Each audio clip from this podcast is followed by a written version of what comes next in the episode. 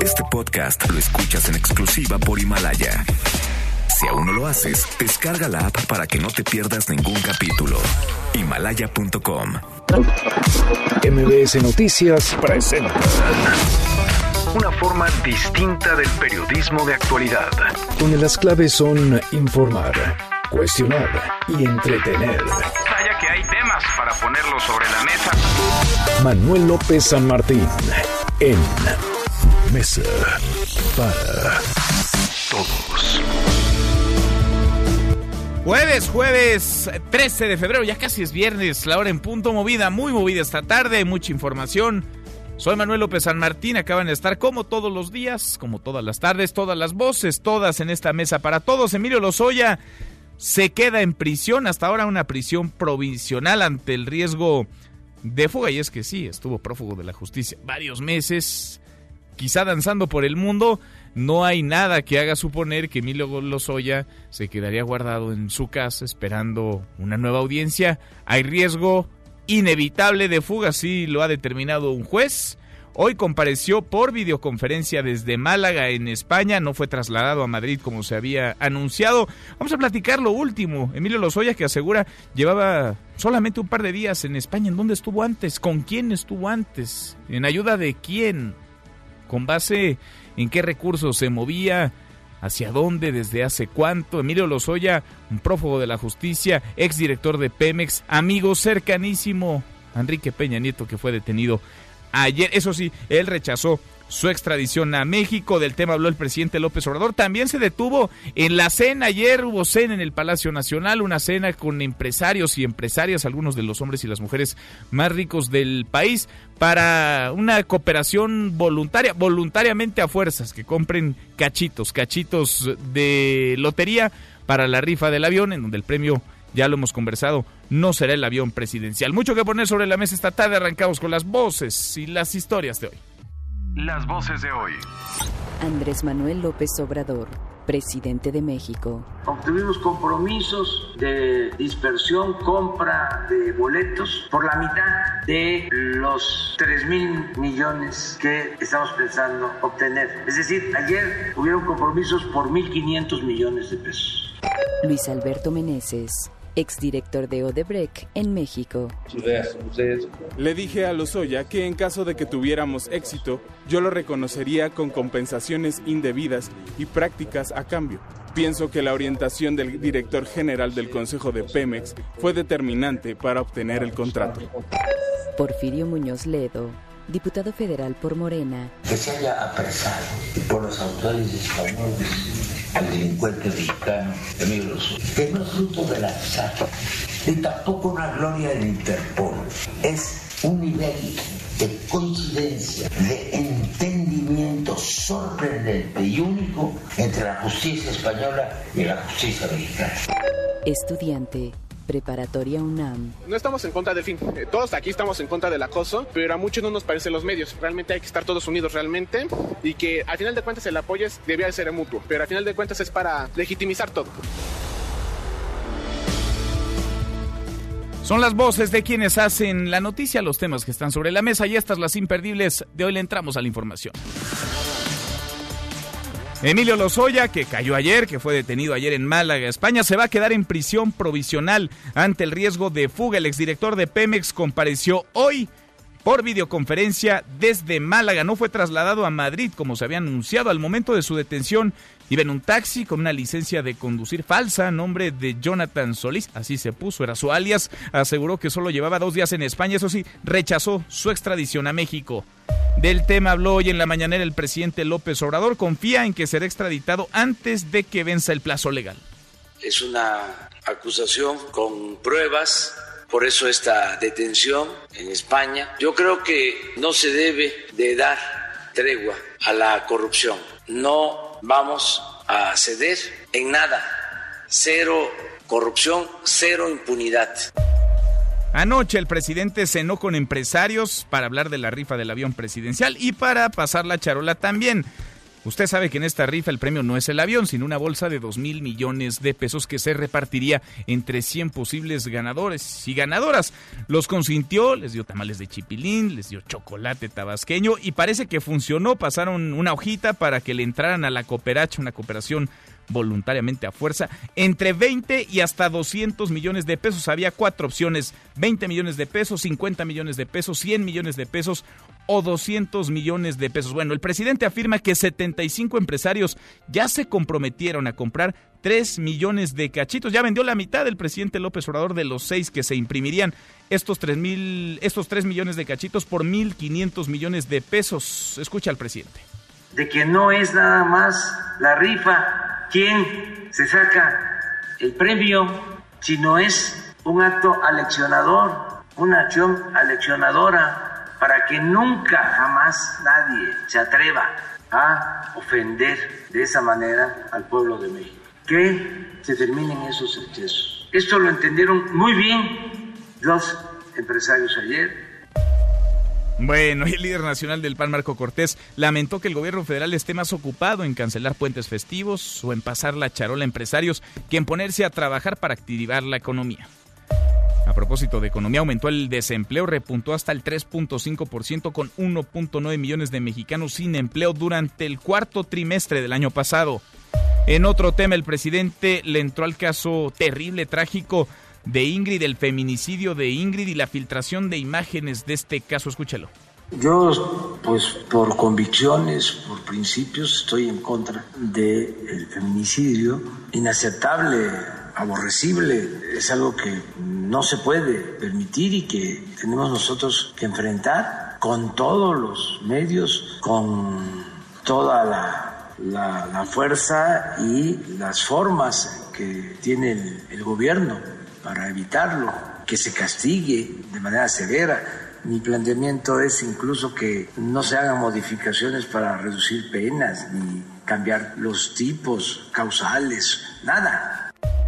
Bueno, y por fin tarde, a destiempo, en medio de una crisis de aguas muy agitadas en la Universidad Nacional Autónoma de México, la violencia de género ya es falta grave dentro de la UNAM y sería motivo de expulsión o despido de cualquier integrante de la comunidad universitaria. Así lo aprobó ayer el Consejo Universitario en una histórica reforma a sus estatutos. Alumnos de la Prepa 3 votan justo ahora para decidir si levantan o no el paro. Las prepas 1, 4 y 8 regresaron ya a clases. Esta última bajo vigilancia de padres y con horarios establecidos para mesas sobre violencia de género. Quedan 11 escuelas sin actividades. Son las facultades de Filosofía y Letras, de Ciencias Políticas y Sociales, de Artes y Diseño, Psicología y Ciencias, además de las prepas 3, 5, 6 y 9 y los CCH Sur y Oriente. En medio del conflicto, una buena para la UNAM, vaya que la necesita, la necesitamos todos. Fue considerada la mejor universidad de México dentro del ranking elaborado por Metrics que evaluó a 3.742 universidades iberoamericanas. Es una de las tres mejores de la región, junto con la de Sao Paulo y Barcelona, y la única universidad mexicana dentro de los primeros 500 sitios de este ranking. Japón detectó 44 nuevos casos de coronavirus COVID-2019 al interior del crucero Diamond Princess que permanece en cuarentena en el puerto de Yokohama, con lo que la cifra asciende ya a 218 casos confirmados. Hasta el último reporte, el coronavirus ha provocado 1.368 muertes en China, una más en Hong Kong, otra en Filipinas y hay 60.363 casos a nivel global. Aquí en México, hasta anoche, la Secretaría de Salud contabilizaba 15 casos sospechosos de coronavirus, 13 descartados, 2 bajo vigilancia, uno en Nuevo León, otro más en Guanajuato. El cantante español Joaquín Sabina fue operado de urgencia por un derrame cerebral tras la caída. Ya se la platicábamos en esta mesa para todos, la caída que sufrió ayer en un show en el Wising, en el Center de Madrid. Y en la buena de hoy, porque también hay buenas, la UNESCO premió a una investigadora de la UNAM por sus investigaciones sobre el uso de bacterias respetuosas con el medio ambiente. Cuéntanos, Adrián, ¿cómo estás? Adrián Jiménez, muy buenas tardes. Buenas tardes, Manuel. Un saludo afectuoso para ti y el auditorio por su trabajo sobre el uso de bacterias respetuosas con el medio ambiente, el cual busca favorecer el crecimiento de plantas y aumentar la productividad agrícola, reduciendo al mismo tiempo el uso de fertilizantes químicos. María Esperanza Martínez ganó el premio L'Oreal UNESCO a la mujer y la ciencia. Al respecto, la investigadora del Centro de Ciencias Genómicas de la UNAM habló sobre el avance acelerado que ha tenido el rubro donde se especializa. Escuchemos. La tecnología de secuenciar genomas avanzó mucho en los últimos años y se volvió barata.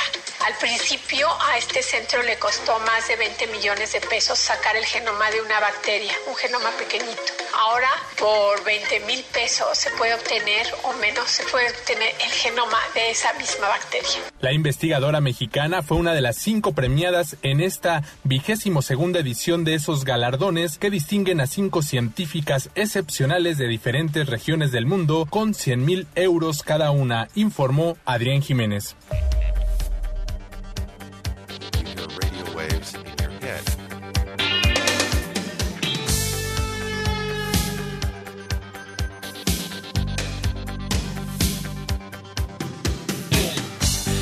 Mi querido Miyagi, José Luis Guzmán, como todos los días en esta mesa para todos. ¿Cómo te va, Miyagi? Muy bien, ¿y a ti, Manuel? ¿Qué estamos escuchando? Pues fíjate que estamos escuchando al señor Roy Waters. La canción se llama Radio Waves y es de su disco Radio KOS, que hizo porque él, él le gusta hacer estas ondas conceptuales. Sí. Y él hizo un disco sobre una estación de radio y la relación que tienen un locutor con uno de sus radioescuchas que está un poquito este, desorientado. ¿El locutor o el radio escucha? El ra- los dos. No, el radio escucha. Ajá. Y de hecho empieza así, cosa que se llama Radio Waves, que es como una oda a la radio.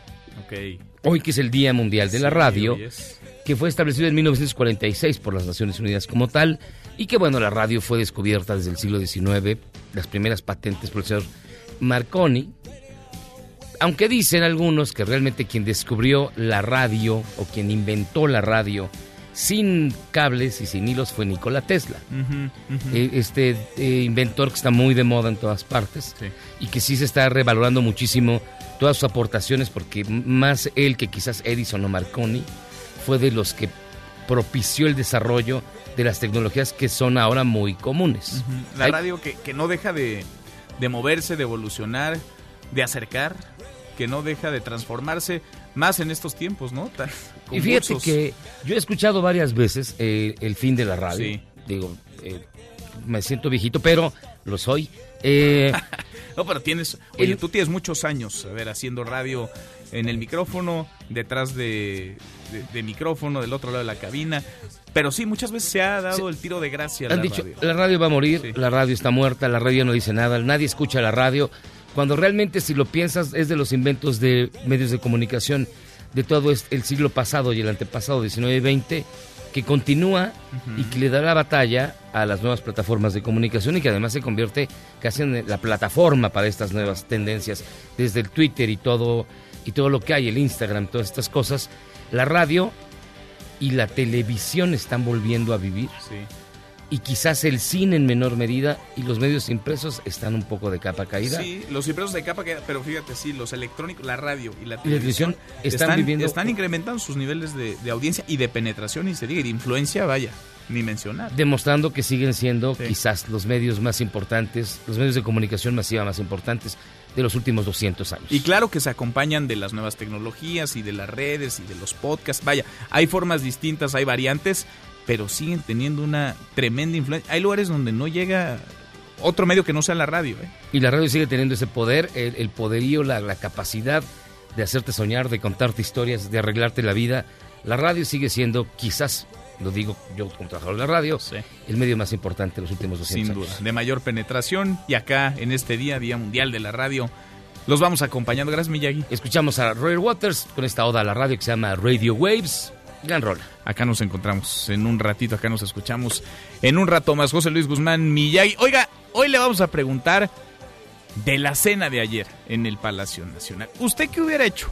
¿A usted le hablan o le mandan una invitación por escrito? Lo convocan a cenar en el Palacio Nacional con el presidente López Obrador y el presidente le pide, para eso es la cena, su apoyo una cooperacha, una cooperación voluntariamente a fuerza en la compra de cachitos para la rifa del avión. ¿Qué hace usted? ¿Compra los boletos? ¿Convencido? ¿No va? ¿Compra los boletos obligado? ¿O va pero no compra nada? Opine con el hashtag Mesa para Todos, abiertas ya nuestras vías de comunicación, el WhatsApp 5524 99125, viene el teléfono en cabina 5166 1025. Pausa, vamos arrancando esta mesa, la Mesa para Todos.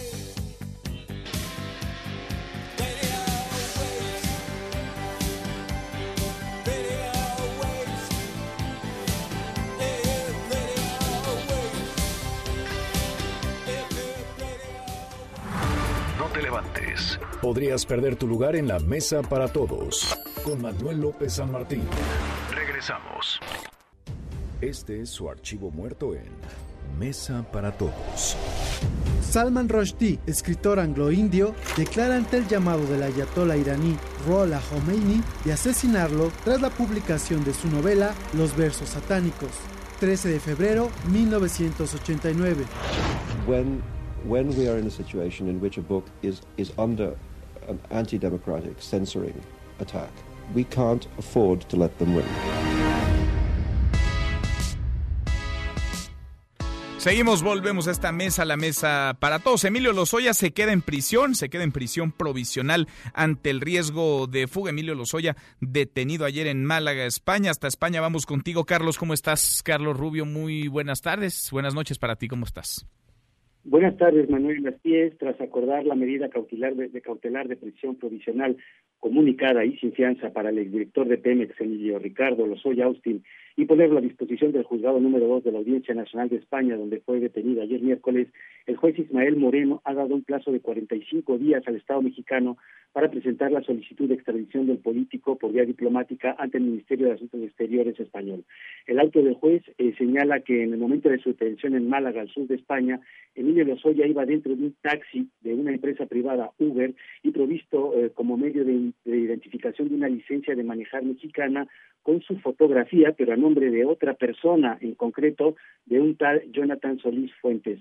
De lo que se desprende, dijo el juez, una intención de sustraerse a la acción de la justicia, lo que ha motivado su prisión incondicional. El juez Moreno precisa en su auto que las autoridades judiciales mexicanas buscaban a Lozoya por delitos de operaciones con recursos de procedencia ilícita, cuya pena máxima es de 15 años de prisión en nuestro país. Además, el magistrado consideró que existe, como decimos, un fundado riesgo de fuga en caso de que el reclamado hubiese sido puesto en libertad y ha tenido en cuenta también que no tiene arraigo laboral ni de domicilio en España, ya que, según detalló el auto, llegó a este país hace solo dos días, por lo que procede a acordar la medida de prisión. Lozoya compareció por videoconferencia desde dependencias judiciales en Marbella, donde ratificó que no acepta la extradición, razón por la cual el gobierno mexicano debe comenzar los trámites para ser enviado a nuestro país. La decisión de enviar a Lozoya a México, sin embargo, no es firme y el exdirectivo de Pemex puede recurrirla ante, ante el propio juez y ante la sala de lo penal de la Audiencia Nacional. Hasta aquí el reporte desde Madrid, España, Manuel. Bien, se queda entonces, se quedará, es una prisión provisional. Claro que hay riesgo de fuga, vaya, se escondió durante meses, fue prófugo de la justicia. Ahora, eh, Carlos, ¿por qué no lo trasladaron de Málaga a Madrid? ¿Por qué fue videoconferencia esto? Bueno, eh, a nosotros se nos informó que había se había decidido esto en, en, en la Audiencia Nacional puramente por razones operativas. Mm. Este fue la, el argumento que nos que nos expusieron. Nosotros hicimos esta pregunta y dijeron que puramente por razones operativas eh, tenían eh, que contar con que el traslado eh, tarda aproximadamente entre seis y siete horas porque los traslados de, de presos de presuntos delincuentes se hacen por vía de vehículo, por carretera y de, desde Málaga, de donde estaba Lozoya, a Madrid eh, se tarda esa, es, ese tiempo, por lo cual, eh, por razones puramente operativas, para que estuviera dispuesto a las 10 de la mañana ante el juez, eh, se, decidió que se hiciera por videoconferencia, y dado que se tienen hoy los recursos técnicos que hacen posible estas comparecencias. En cualquier caso, o, ahora se está decidiendo que, que, pase a, a, una prisión, en la prisión provincial de Málaga, en Alaurín de la Torre, a donde se espera que sea trasladado a Madrid, posiblemente a la cárcel de Soto del Real. Bien, pues nos mantenemos en contacto contigo. Gracias, Carlos.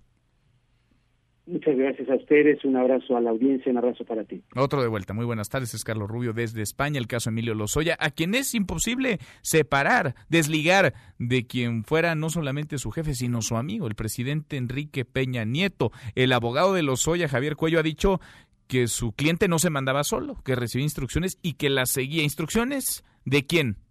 ¿De quién sino? Sí, de Peña Nieto. Adrián Jiménez, Adrián, las autoridades capitalinas aún no han sido notificadas por la Fiscalía General de la República. Todo esto a propósito de una licencia, una licencia de conducir que ayer presentó Emilio Lozoya. Cuéntanos, Adrián, muy buenas tardes.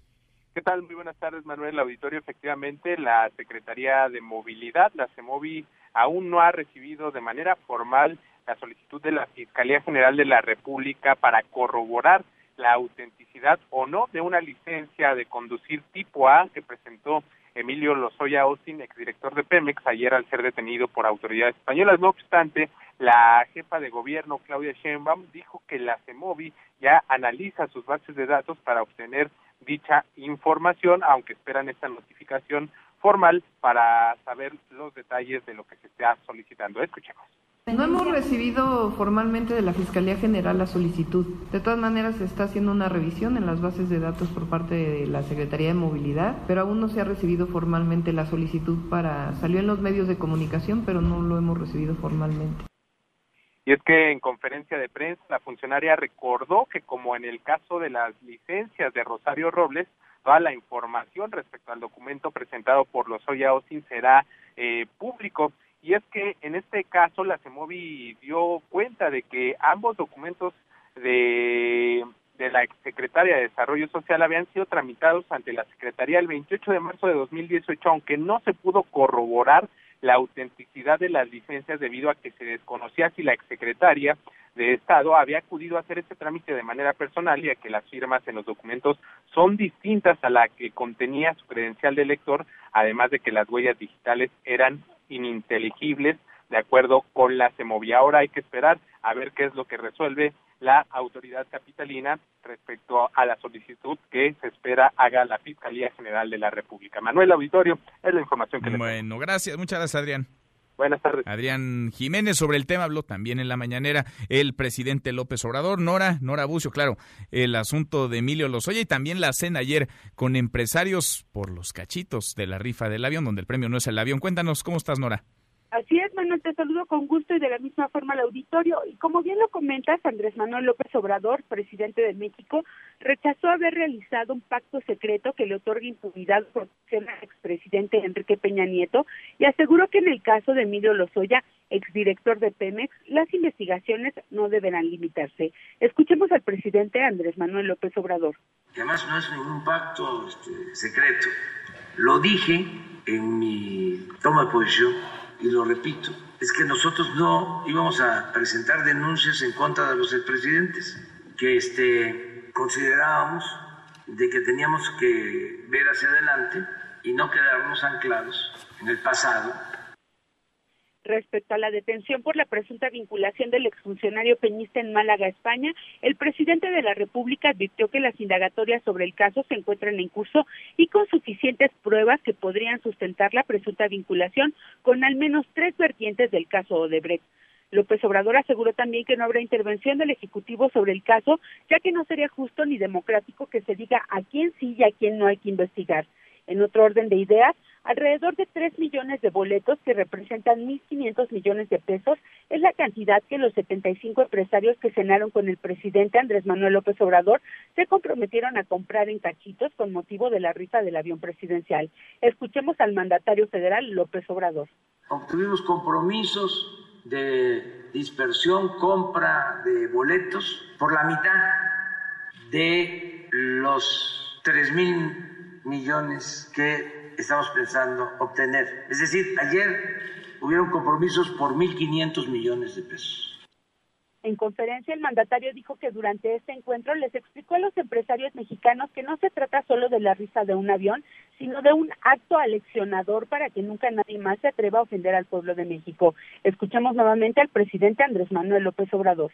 De que no es nada más la rifa quien se saca el premio, sino es un acto aleccionador, una acción aleccionadora para que nunca, jamás nadie se atreva a ofender de esa manera al pueblo de México. Que se terminen esos excesos. Esto lo entendieron muy bien los empresarios ayer, el mandatario dio a conocer algunos detalles de este encuentro y confirmó la autenticidad de un formato en el que se proponía la cantidad de billetes de lotería y la cantidad que aportarían y les dijo a los asistentes que no se sintieran mal si no querían, no podían o no estaban de acuerdo en participar porque ellos ya contribuyen al desarrollo del país pagando impuestos y creando empleos.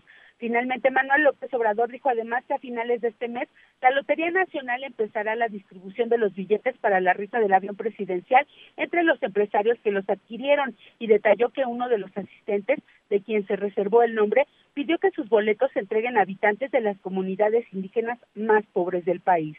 Manuel, la información. Gracias, muchas gracias Nora, muy buenas tardes. Muy buenas tardes. La rifa, la cooperacha, el premio, que no será el avión, el premio que serán dos mil millones eh, de pesos. Y la cena ayer en el Palacio Nacional, la crónica de esta cena del presidente López Obrador con empresarios. Hatsiri, ¿cómo te va? Cuéntanos, Hatsiri Magallanes, buenas tardes. Así es, ¿qué tal Manuel? Muy buena tarde. Pues fíjate que ya el día de ayer, como lo comentas, se dio esta tan anunciada por el presidente Andrés Manuel López Obrador reunión con los empresarios, alrededor de 200, pues acudieron de forma puntual a este llamado del presidente en Palacio Nacional con el fin, pues, de invitarlos a participar en esta rifa del avión presidencial a través de la compra de cachitos, cuyo fin, pues, es atender justamente el problema de equipamiento médico en el servicio de salud. En ese contexto, durante la cena en el Salón Tesorería del Palacio, misma que consistió literal en un tamal chipilín y una taza de chocolate. Algunos empresarios firmaron una carta de intención que se les dejó sobre la mesa para que se comprometieran a la compra de billetes de Lotería Nacional para el sorteo del próximo 15 de septiembre, aunque el presidente pues dejó muy en claro que era voluntario. Tras este encuentro, ya después de una hora y media de, reunión, el presidente de la CONCAMIN, Francisco Cervantes, reveló que a cambio de la compra de billetes de la lotería podría haber alguna deducción de impuestos para estos empresarios. Vamos a escuchar cómo lo respondió ante los cuestionamientos de la prensa fue muy cordial la manera en que en que se llevó esto. ¿eh? ofrece algo a cambio con sí, deducción de impuestos, deducción de impuestos. Todavía no se va porque todavía en estos días se van a platicar todas estas cosas. Ahorita fue la fue la primera, no, no, no. puede ser, sí, puede ser un tema. ¿Pueden negociar la ¿Eh? No, con donación no, eso hay que dejarlo bien claro, con donación no. Deducción. pero puede ser, no sabemos. Con donación no, deducción sí. Destacó que durante el discurso del presidente, pues expuso que el mensaje para que no haya excesos con el avión presidencial es para su gobierno y también para los gobiernos locales. Sin embargo, dijo que los integrantes del sector privado, pues tienen derecho a tener ese tipo de lujos, pero su gobierno no. En otros, en otro, por otra parte, Bosco de la Vega, el presidente del Consejo Nacional Agropecuario, informó que él sí firmó la carta compromiso, aunque no reveló el monto, toda vez que les pidieron manejarlo, pues, eh, con discreción. Comentó que depositó el documento en una tómbola que llevó precisamente la Lotería Nacional eh, en manos de dos niños gritones, donde fue simulado un sorteo ahí para que depositaran su respectivo donativo. Y a decir empresario, pues la cena fue muy buena, aunque podía ser, dijo, pues los tamales más caros que ha comido. Vamos a escuchar más. La carta la dejé allá, está, en la urna. ¿Qué monto marcó, caballero? Este es confidencial. ¿Por qué entraron los gritones de la Lotería eh, Nacional? los de la Lotería Nacional eh, abrieron la cena. La verdad, fue, escuchar a esos niños con esa calidad de voces fue, me dio mucho gusto. ¿Y qué tal estuvo la cena? ¿Solamente fueron tamales y chocolate? Fueron tamales y chocolate. Literal. ¿Fueron los tamales más caros? Este, pues hasta ahorita sí hasta ahorita, porque quién sabe, apenas va un poquito menos de año y medio del gobierno. Hasta ahorita los tamales más caros estos, dice Bosco. Hasta ahorita es lo que dice el empresario. Y fíjate que también le preguntamos a Carlos Bremer, este, él dijo que pues fue cero presiones de parte del presidente para que pues aportaran ahí para los billetes. Eh, vamos a escuchar cómo lo dijo. ¿Hubo alguna presión? No, cero. Dijo que por favor nadie se sintiera comprometido, que nadie se sintiera obligado, que el que pudiera apoyar al país ahorita era importante. Comentar, Manuel, que esta carta compromiso establecía cuatro opciones de montos, 20 millones de pesos, 50 millones de pesos, 100 millones de pesos y hasta 200 millones de pesos. Y bueno, entre los empresarios que también estuvieron ahí, que bueno, ya al final no quisieron declarar, fue Carlos Slim, Olegario Vázquez Aldir, Emilio Azcárraga, Antonio del Valle, Alejandro Ramírez, Carlos Peralta, entre otros, quienes, bueno, pues al salir de Palacio Nacional no quisieron comentar nada por este mismo motivo, porque sí les pidieron que fuera de forma discrecional sobre todos los montos que había aportado cada uno. El reporte que tengo. Oye, Hatsiri, ¿entraron más sonrientes de lo que salieron o al revés? pues entraron sonrientes y fíjate que ya al final incluso sí les llegamos a preguntar que pues había algunas caras largas o si estaban asustados, decían que pues que no, que gracias, gracias, decían a la prensa gracias, caminaban, ya no declararon, y algunos que sí pudimos entrevistar decían que no, que la reunión había sido muy cordial, que sí les dejaron muy en claro que no era nada obligatorio, algunos sí firmaron ahí, algunos pues se llevaron loquita para pensarlo ya después eh, decidí si van a aportar este, para la rifa del avión o no. Bueno, de tarea. Tienen tiempo porque la rifa será hasta el 15 de septiembre. Gracias, Hatsiri. Buenas tardes. Muy buenas tardes. Esta carta compromiso la tengo frente a mí, una carta que se dejó en el asiento de cada uno de los invitados ayer del presidente López Obrador a la cena tempranera, además a las 7 de la tarde noche en el Palacio Nacional. Por medio de la presente es una carta compromiso por medio de la presente manifiesto mi compromiso para participar de manera voluntaria en la compra de billetes de la Lotería Nacional con motivo del sorteo conmemorativo que la misma llevará a cabo en relación con el avión presidencial en beneficio de la asistencia pública, hospitales y adquisición de equipo médico por el equivalente a un monto de y venían cuatro opciones 20 millones de pesos, 50 millones de pesos, 100 millones de pesos o 200 millones de pesos. El pago de la cantidad, dice esta carta compromiso, de esta cantidad indicada para la compra de los billetes de la Lotería Nacional del sorteo señalado se va a efectuar en la cuenta número, viene el número de cuenta del Banco Banorte a nombre y viene también el nombre de esta cuenta que está a nombre de la Secretaría de Hacienda y Crédito Público y de la Lotería Nacional. Carta compromiso, pase de charola, cooperacha, cooperación voluntariamente a fuerzas. ¿Cómo la calificaría usted a propósito del tema? Hoy le estamos preguntando si a usted lo hubieran invitado ayer a la cena en el Palacio Nacional y el presidente le pidiera su apoyo en la compra de cachitos para la rifa del avión, ¿usted qué haría? ¿Compra boletos convencido? ¿Compra boletos obligado? ¿No asiste o va? pero no compra. Opine con el hashtag Mesa para Todos. Vamos cruzando la media ya. La hora con 32. Pausa y volvemos con un resumen de lo más importante del día. Esta mesa, la Mesa para Todos te levantes. Podrías perder tu lugar en la mesa para todos. Con Manuel López San Martín. Regresamos. Aíslan a Odionígalo por temor del coronavirus. El delantero no entrena en las instalaciones del Manchester United por temor a contagiar a las personas que acuden al lugar. El nigeriano fue fichado en el mercador invernal procedente de China.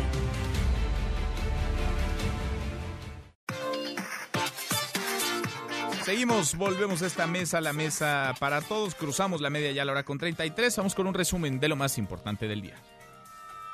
Resumen nacional.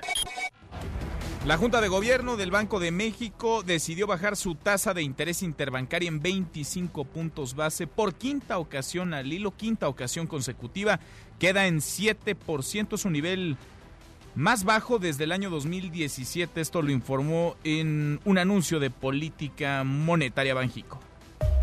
En nuestro país las autoridades dicen que el coronavirus no es tan grave, pero todos los días se van contabilizando, se van agregando muertes, contagios en el mundo entero. Estados Unidos acaba de confirmar el primer caso en Texas, en una base militar, y el número 15 en todo el país. Hasta el momento ha provocado el coronavirus, el COVID 2019, 1.368 muertes en China, una más en Hong Kong, otra en Filipinas y haya más de 60 mil casos confirmados. Son 60 mil 364 los casos de contagio a nivel global.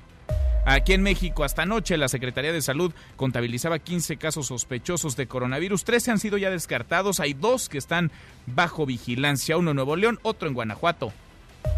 Pero el número oficial podría elevarse. Siete integrantes de una familia en Nuevo León están aislados por sospechas de coronavirus. Vamos contigo, cuéntanos lo último. Denny, ¿cómo estás? Denny Leiva, muy buenas tardes. Muy buenas tardes, Manuel. Te comento que después de que la Secretaría de Salud a nivel federal informara de tres casos sospechosos de COVID-19 en el país, autoridades del gobierno de Nuevo León informaron que se trata de un comerciante regio de 45 años de edad, el cual fue colocado junto a su familia en cuarentena. El secretario de Salud en el estado, Manuel de la Oca Vasos, indicó que el paciente estuvo fuera de Monterrey del 14 de octubre del año pasado hasta el 30 de enero, lapso en donde visitó varias ciudades de China, en donde actualmente se encuentra la enfermedad. Se indicó que el hombre se encuentra en buen estado de salud, sin embargo las autoridades aislaron al paciente y a seis de sus familiares, esto como medida hasta que se descarte si la persona presenta o no el virus. Esto fue lo que comentó al respecto el secretario de Salud de Nuevo León. El 14 de octubre salió de Monterrey, Dallas, Hong Kong, estuvo en algunas ciudades como Cantón, Beijing, Shanghái, Bo viajó luego a Manila, a Indonesia y finalmente regresó a Monterrey el pasado 30 de enero. Por el momento se está a la espera del resultado del análisis clínico realizado al paciente. Hasta aquí el reporte, continuamos en Mesa para Todos.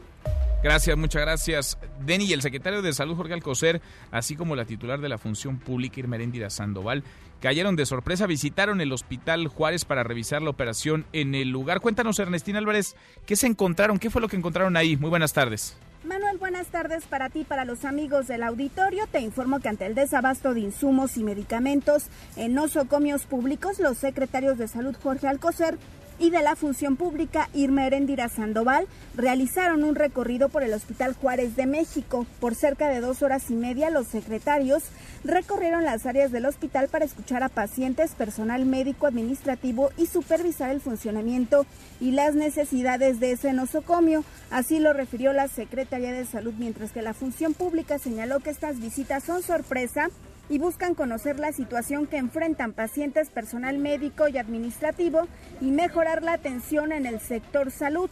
El personal médico y algunos pacientes señalaron a los funcionarios las deficiencias que existen, sobre todo en insumos y en algunos medicamentos, así como la demora en la atención médica. Hasta aquí el reporte.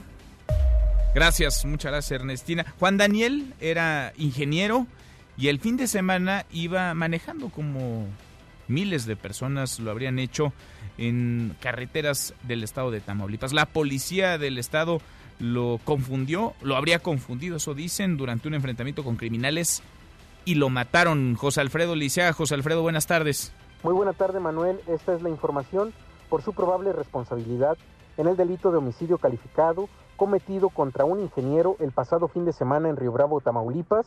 Un juez local ordenó detener a ocho policías estatales. La Fiscalía General de Justicia del Estado confirmó que su trabajo está contenido en la carpeta de investigación 139 diagonal 2020, donde el agente del Ministerio Público obtuvo de la autoridad judicial la orden de detención solicitada. Juan Daniel N. viajaba en su camioneta cuando fue atacado a tiros por un convoy de policías que iba en persecución de un grupo de criminales. Los agentes confundieron al ingeniero con un miembro del crimen organizado. Una vez valoradas las pruebas periciales pertinentes, así como los resultados de las indagatorias realizadas tanto por la policía investigadora como por los peritos de la Dirección General de Servicios Periciales y Ciencias Forenses, se logró establecer la probable responsabilidad de los involucrados, dijo la Fiscalía General del Estado de Tamaulipas. Continuamos con más información en Mesa para Todos. Gracias, muchas gracias, José Alfredo. Bueno, y sigue la crisis, siguen las aguas muy agitadas en la Universidad Nacional Autónoma de México. Alumnos de la Prepa 3 votan para decidir si continúan o no con el paro en su escuela, en las instalaciones de su escuela. Adrián Jiménez, Adrián, ¿cómo van las cosas? ¿Ya votaron? ¿No han votado? Platícanos, ¿cómo te va? Buenas tardes. Buenas tardes, Manuel Auditorio. Efectivamente, pues desde las 8 horas de este jueves, alumnos de la Prepa 3 de la UNAM llevan a cabo esta votación en urnas para definir si la escuela se mantiene o no en paro. De acuerdo con uno de los alumnos que participa en este ejercicio, el objetivo es legitimar la decisión de la mayoría de los alumnos, pues todos dicen buscan que se erradique el acoso y la violencia de género en esta institución. Esto fue lo que nos dijo, escuchemos. Realmente no estamos en contra del, no estamos en contra del fin. Eh, todos aquí estamos en contra del acoso, pero a muchos no nos parecen los medios. Para esto, este, ya tenemos otras acciones que vamos a implementar. Personalmente, yo opino que realmente hay que estar todos unidos realmente y que al final de cuentas el apoyo es, debía de ser mutuo, pero al final de cuentas es para legitimizar todo.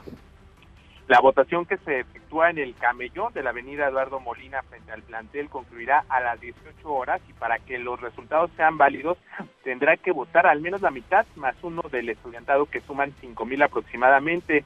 El conteo de votos se va a realizar mediante una transmisión de Facebook eh, que será realizada en vivo.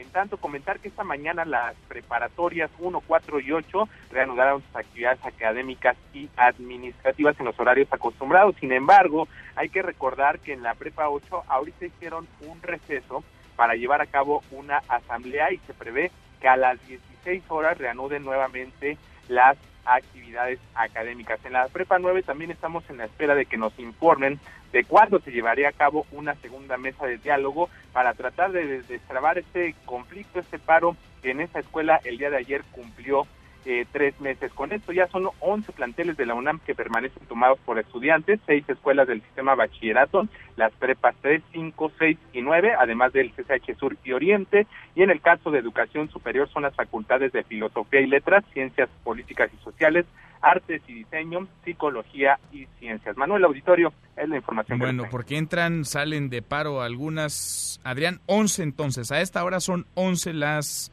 escuelas, CCH, facultades que permanecen en paro o tomadas de plano algunas por encapuchados, por encapuchadas. E, efectivamente, Manuel, en este momento son 11 las que tenemos contabilizadas, pero constantemente se están moviendo porque algunas entran y otras salen. Bueno, pendientes entonces. Gracias, Adrián. Muy buenas tardes. Y mire que el rector Grau, Enrique Graue, pues ha hecho, tratado de hacer lo que ha podido, habla muy bonito, aparece, da un discurso, envía comunicados, pero no convence no logra hacer entrar en razón a quienes mantienen tomados los planteles por más medidas que se anuncian, que se toman. Es a decir de los resultados, es poco eficaz, sus palabras no están encontrando eco, no está pudiendo resolver, no está logrando convencer, quiere y no puede o intenta y está rebasado. Lo que es un hecho es que la UNAM sigue en un conflicto, sigue en una crisis como desde hace meses y no se ve para cuándo la salida definitiva. Hasta aquí el resumen con lo más importante del día. Pausa y volvemos. Hay más en esta mesa, la mesa para todos. Información para el nuevo milenio. Mesa para todos con Manuel López San Martín. Regresamos. Cuando era más joven. En el hombro, que duele mucho y me hace que tengamos que suspender. Joaquín Sabina es operado de un derrame cerebral tras caída. El cantautor que anoche cumplió 71 años padece un traumatismo del hombro izquierdo, torácico y cráneo encefálico.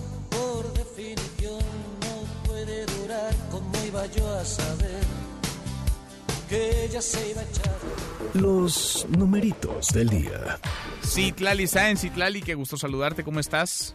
Hola Manuel, muy buenas tardes a ti, buenas tardes también a nuestros amigos del auditorio. Están operando mixtos los indicadores en Estados Unidos. El Dow Jones Industrial pierde 0.20%, está ganando el Nasdaq 0.14% y pierde el S&P BMW de la Bolsa Mexicana de Valores 1.01%. De nueva cuenta está abajo de las 44 mil unidades, se coloca en 44 mil 884.46 unidades. En el mercado cambiario el dólar en ventanilla bancaria se compra en 18 pesos con 10 centavos, se vende en 18 pesos con 95, el euro se compra en 20 pesos con 15, se vende ya en 20 pesos con 18 centavos. Manuel, mi reporte al auditorio. Gracias, muchas gracias, Tlali, muy buenas tardes. Buenas tardes. Economía y finanzas con Eduardo Torreblanca. Lalo, qué gusto saludarte, ¿cómo estás? Igualmente, Manuel, gusto en saludarte. Buenas tardes y buenas tardes al auditorio. El desempleo, Lalo, no hay buenas, no hay buenas noticias ahí. Lamentablemente, pues es consecuencia. Si la economía está en menos 0.1%, según datos del INEGI, pues es lógico pensar que el resto de los indicadores económicos no pueden eh, ser lucidores, ¿no? Eh, es obvio, y así es el caso del empleo. Según datos del IMSS, hay eh, una creación de empleos de 68.955 en el primer mes del presente año. Esto es menos 27% contra los que se generaron en enero de 2019. Y aquí estamos hablando finalmente de la etapa del gobierno de Andrés Manuel López Obrador. Es la generación más baja de empleo desde hace prácticamente cinco años. Los empleos permanentes retrocedieron 25.7, los eventuales retrocedieron también menos 28.1. Hay total en el IMSS 20 millones 490 mil mexicanos inscritos, el 85%, 85.8 permanentes y el resto eventuales. Esto es consecuencia de que la economía no camina.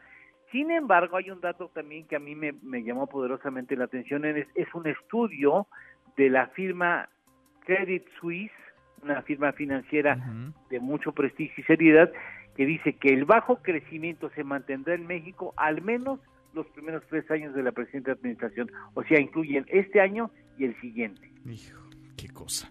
Qué tema. Oye, a propósito de asuntos económicos, para aprovechar viaje contigo, baja otra vez por quinta ocasión al hilo consecutiva Banco de México la tasa de interés 7%, Lalo, estamos en 7%. bajó un cuarto de punto porcentual, había margen para bajar medio punto porcentual, era una medida ya muy cantada, la duda era si serían aventureros y, y, dispondrían de una baja de medio punto porcentual. No lo hacen así entre varias razones, Manuel, porque hay más de ciento, en números gruesos, 120 mil millones de dólares de extranjeros invertidos en deuda gubernamental.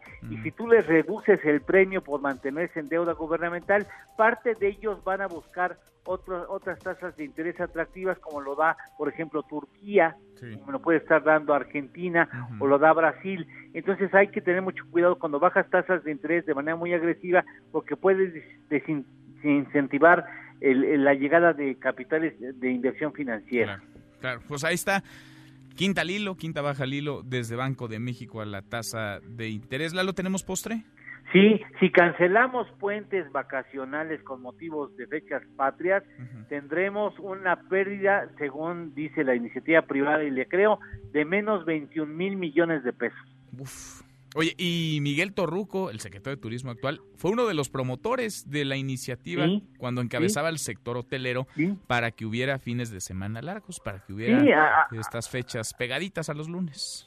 A, todas luces es, pues, se incentiva el, el, paseo, la vacación en algunos casos, o el descanso, y hay una derrama económica por esos descansos yo creo que Toruco ahora tiene la obligación de darle la vuelta a esa iniciativa del presidente de la República. Pues sí, a ver, a ver si no tenemos ahora dos calendarios, el de los puentes, el de los fines de semana largos y el de las fechas cívicas, históricas, conmemorativas. Veremos Lalo y lo vamos platicando. Gracias como siempre.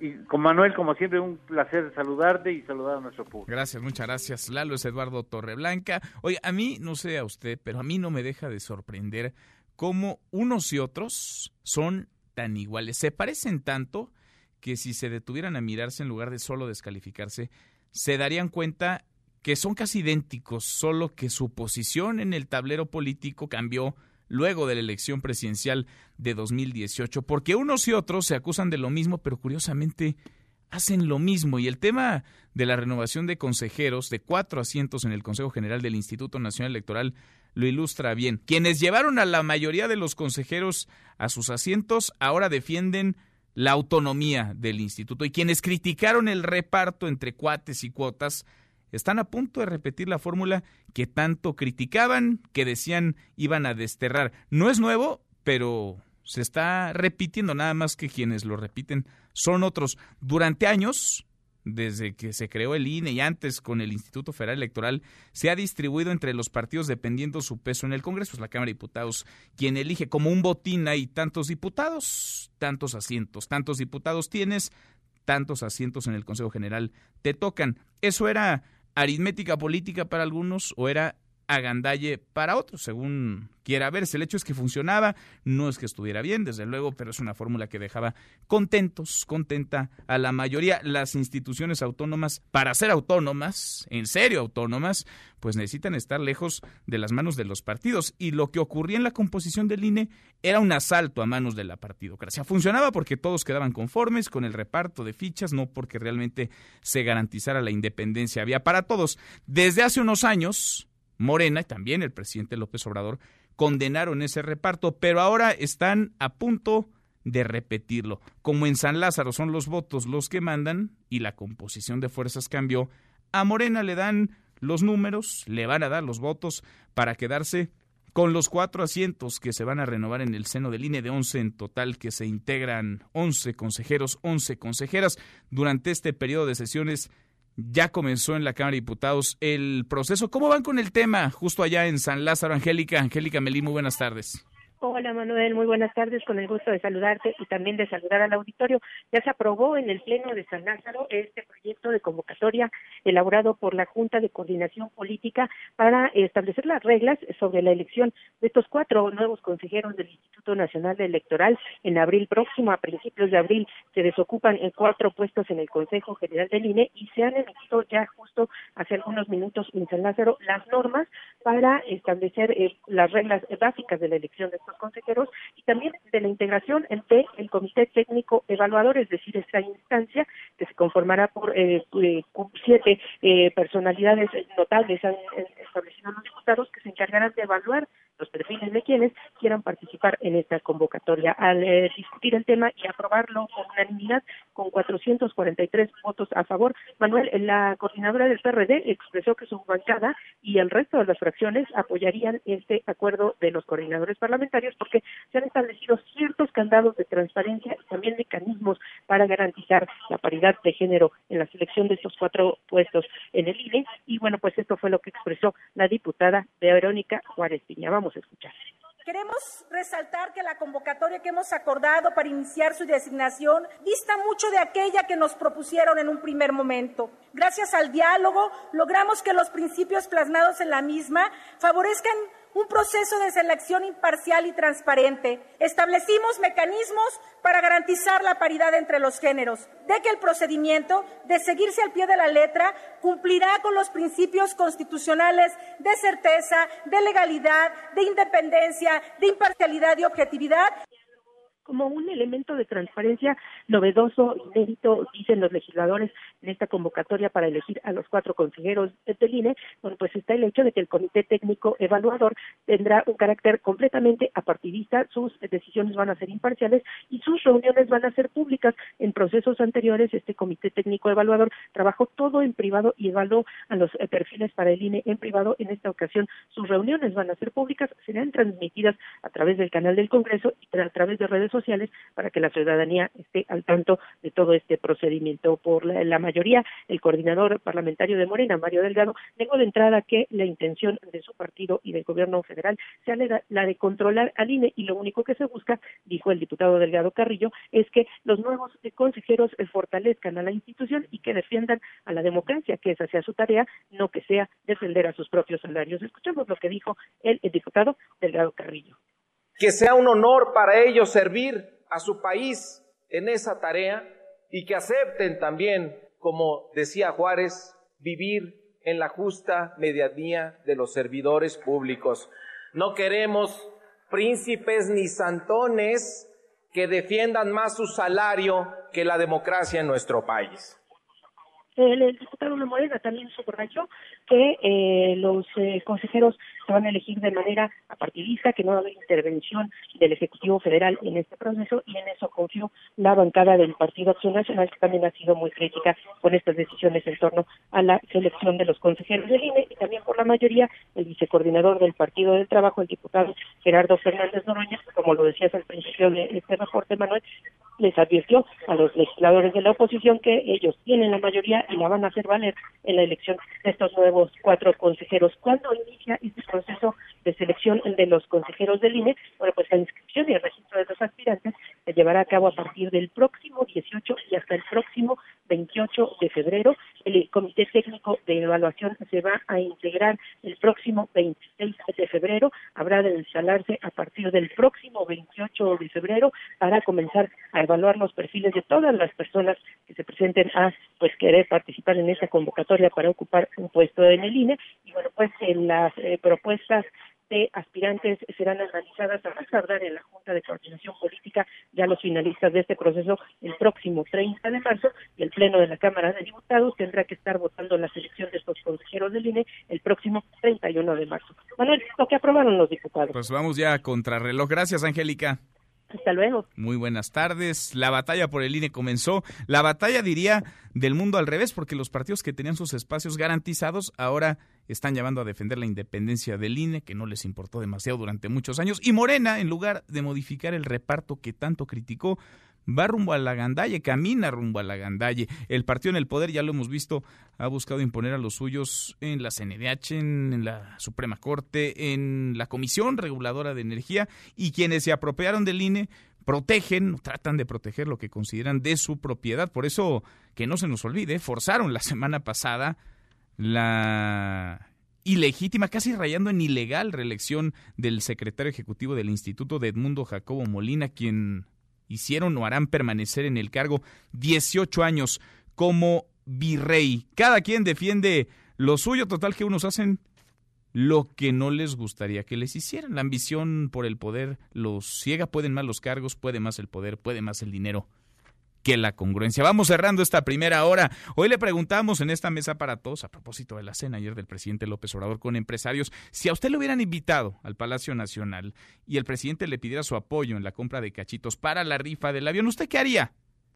Compra boletos convencido, no asiste, compra boletos obligado o va pero no compra. ¿Cómo va nuestra encuesta? El 44% no asistiría, el 31% va, pero no compra, 17% compra boletos, compra los cachitos convencidos y el 8% compra boletos obligado nuestra encuesta en arroba mbc noticias. Saludos a nuestros amigos de Zacatecas, Zacatecas. Allá nos escuchan a través de Sonido Estrella en el 89.9 de FM. Pausa y volvemos con la segunda de esta mesa, la mesa para todos. Información para el nuevo milenio. Mesa para todos con Manuel López San Martín. Regresamos. Jueves de manifestaciones y marchas en la Ciudad de México, prevén 9. Cuauhtémoc y Azcapotzalco son las alcaldías que podrían presentar diversas afectaciones. Se recomienda tomar previsiones a fin de evitar contratiempos en los traslados.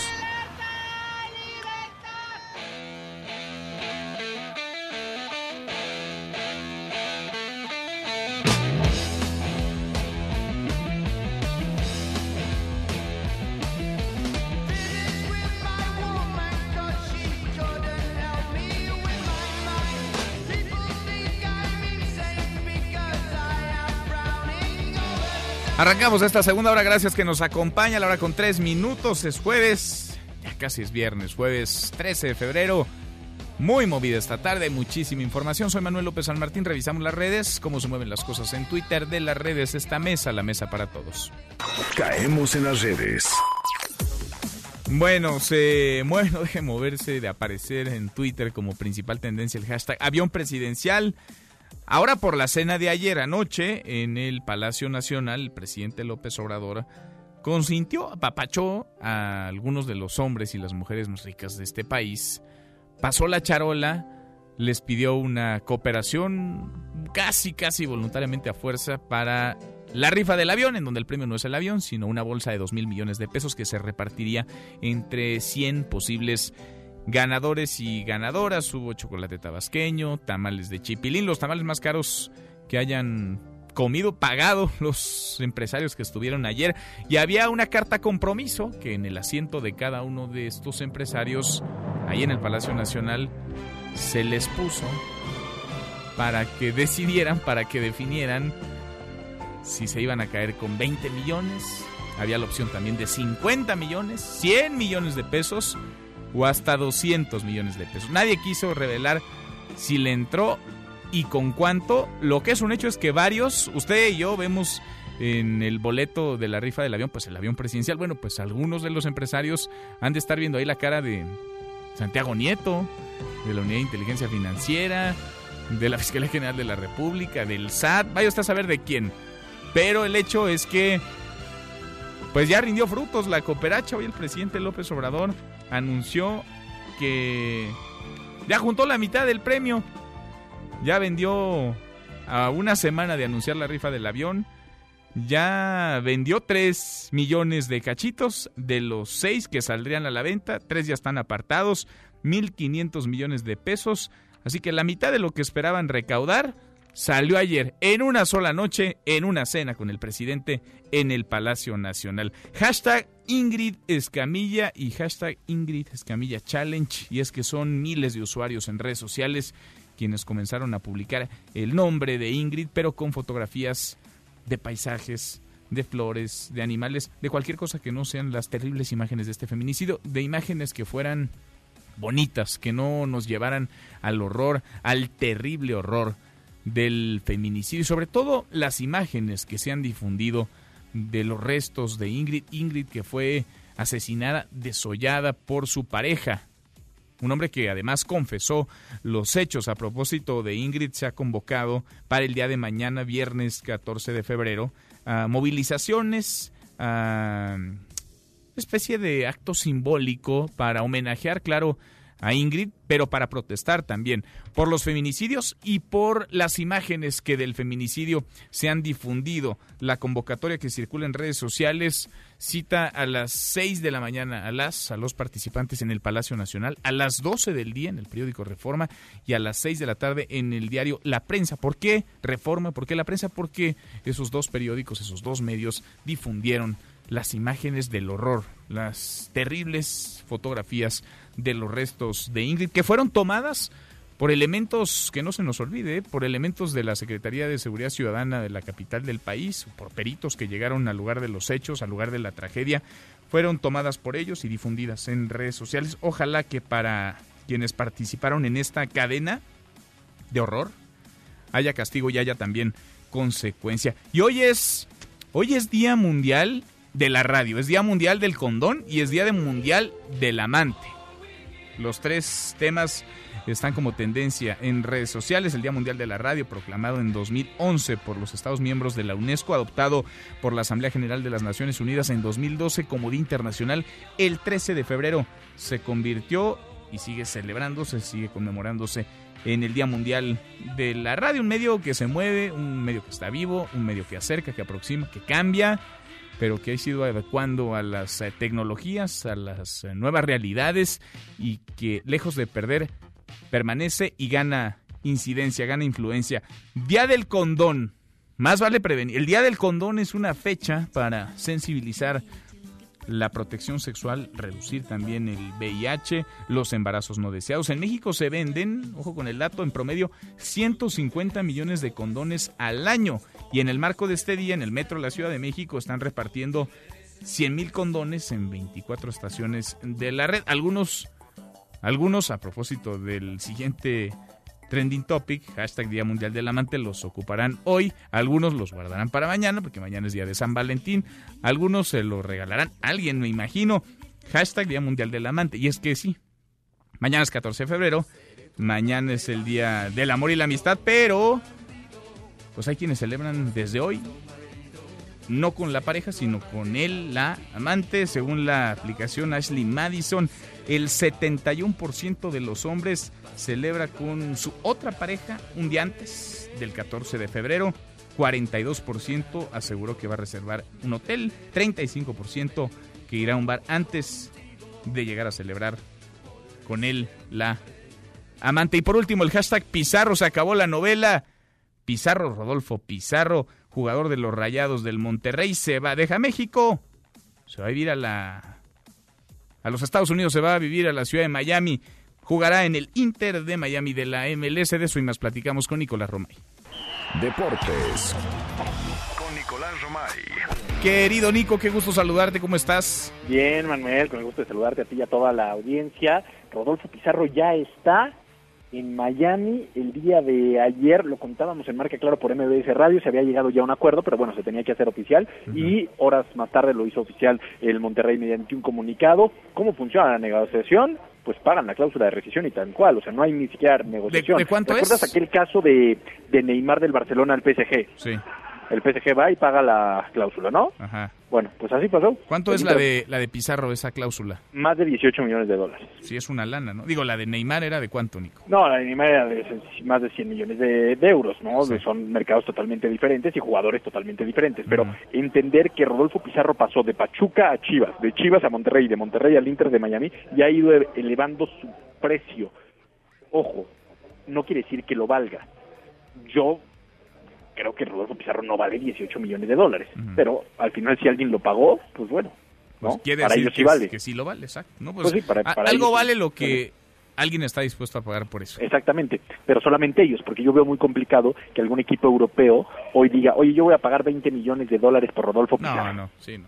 Está muy complicada No, la cosa, ¿no? Entonces, Rodolfo de alguna manera inclinó su carrera a decir, oye, pues yo quiero ir al Inter de Miami, ganar muy bien, prácticamente le duplican el sueldo a Oye, Rodolfo pues es Pizarro. una muy buena entrada de lana para los Rayados Muy de Monterrey, ¿eh? Para, para Monterrey muy buena entrada de lana y también para Rodolfo Pizarro, ¿eh? Sí, Para Rodolfo Pizarro la verdad es que va a ganar muchísimo dinero porque no solamente se lleva un porcentaje de, de esta transferencia, sino también un sueldo alto. Además, lo pudieron haber invitado a la cena de ayer, ¿eh? Y Rodolfo le hubiera Oye, es caído con buena- lana. Fíjate que es buena idea, ahora que andamos con lo de la rifa del avión, donde el premio no es el avión, el presidente podría invitar, así como invitó a los empresarios, pues sí, oye, deportistas, futbolistas que ganan un dineral, beisbolistas, boxeadores, el Canelo, ¿tú crees que el Canelo no podría comprar fácil?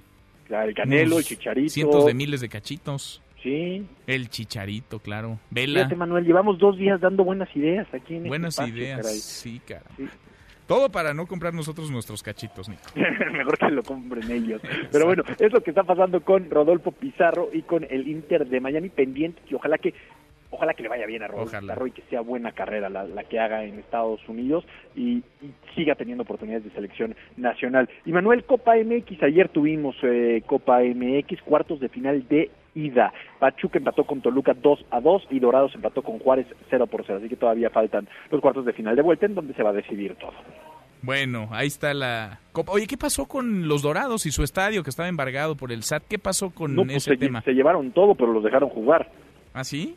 Sí, se llevaron cuadros, hasta, los candados, hasta los candados se llevaron, entonces estaban abiertas las puertas. Ayer con normalidad se, se disputó el partido. Y Manuel en estos momentos está jugando en la Copa de Italia el Milan contra la Juventus. Zlatan Ibrahimovic contra Cristiano Ronaldo, 0 por 0 después de 24 minutos, pero un partido interesante y de morbo, ¿eh? Sin duda, interesante. Buen fútbol, Nico. En un ratito más los escuchamos. A las 3 lo esperamos en Marca Claro por MBS Radio. Hoy, como cada tarde, desde hace tres años. Hoy cumplimos tres años al aire. Oye, felicidades, Nico. hoy cumplimos tres años al aire, así que programa de lujo. Viene Beto Lati, viene Bernardo de la Garza entonces, la pasaremos bien. No, pues feliz, feliz cumpleaños. En el día, además, en el día mundial, de, la, radio. Sí, correcto.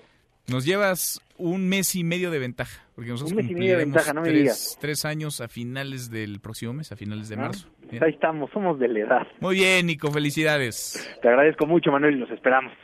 Un abrazo, gracias. Igualmente, saludos. Nicolás Roma y con los deportes. Pausa antes, una vuelta por el mundo de la mano de mi tocayo Manuel Marín y volvemos. Hay más en esta mesa, la mesa para todos. Internacional. El primer ministro del Reino Unido, Boris Johnson, demostró nuevamente que solo él tiene el control de su gobierno, luego de la renuncia inesperada de su ministro de Finanzas, Sajid Javid, el único funcionario que se negó a seguir todas las órdenes del político conservador. El gobierno argentino cede e inicia negociaciones con el Fondo Monetario Internacional. Una misión técnica llegó hoy a Buenos Aires para buscar buscar soluciones de pago a la deuda de 44 millones de dólares que el expresidente Mauricio Macri contrajo con el fondo en 2008 y que el nuevo presidente Alberto Fernández califica como impagable. No te levantes. Podrías perder tu lugar en la mesa para todos. Con Manuel López San Martín. Regresamos.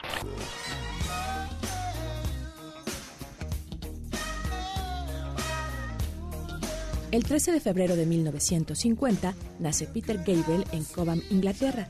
Es un cantante, músico y compositor de rock, vocalista y flautista de Genesis, uno de los músicos más importantes e influyentes de los últimos 50 años.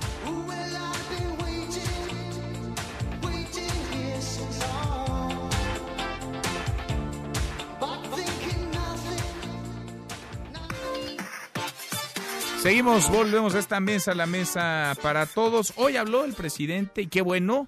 Habló como no había hablado, no le había dedicado, creo yo, el tiempo que requiere un tema urgente, importante, un tema dolorosísimo, el feminicidio. Hoy se habló en la mañanera del asunto el presidente López Obrador. Nora, gusto en saludarte otra vez, Nora Bucio. ¿Se nos fue Nora? Se me fue la comunicación con Nora Bucio que cubrió hoy la mañana el presidente López Obrador, porque insisto, ese es un tema de las mujeres, claro, pero es un tema de todos como sociedad. El feminicidio está desbordado y hay intentonas para apaciguarlas aguas, intentonas para tratar de retipificarlo desde la Fiscalía General de la República, pero el feminicidio, vaya, es una realidad. En México están muriendo en promedio 11 mujeres cada día no porque la violencia esté terminando con ellas como la violencia común, porque las están matando. Hay feminicidios porque matan a las mujeres por su condición de mujer. Nora, te escuchamos ahora sí, Nora Bucio, adelante. Así es, Manuel. El presidente Andrés Manuel López Obrador dijo que por convicción se pronuncia en contra del feminicidio porque es inaceptable, aborrecible y un delito que no se puede permitir y además que se debe enfrentar con todos los medios y formas. Respecto al crimen cometido contra Ingrid Escamilla, joven de 25 años que fue asesinada por su pareja sentimental. El mandatario dijo que son delitos aborrecibles que deben atenderse con todos los medios y la fuerza que tiene el gobierno para evitarlo.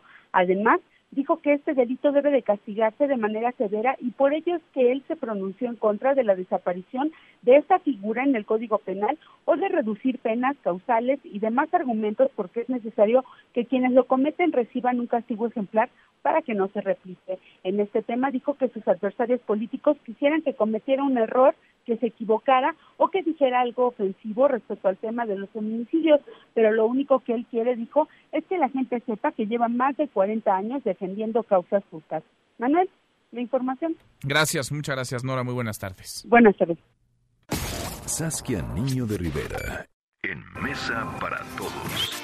Saskia, qué gusto saludarte. ¿Cómo estás? Saskia Niño de Rivera, la presidenta de Reinserta, la colaboradora favorita de esta Mesa para Todos. ¿Cómo te va?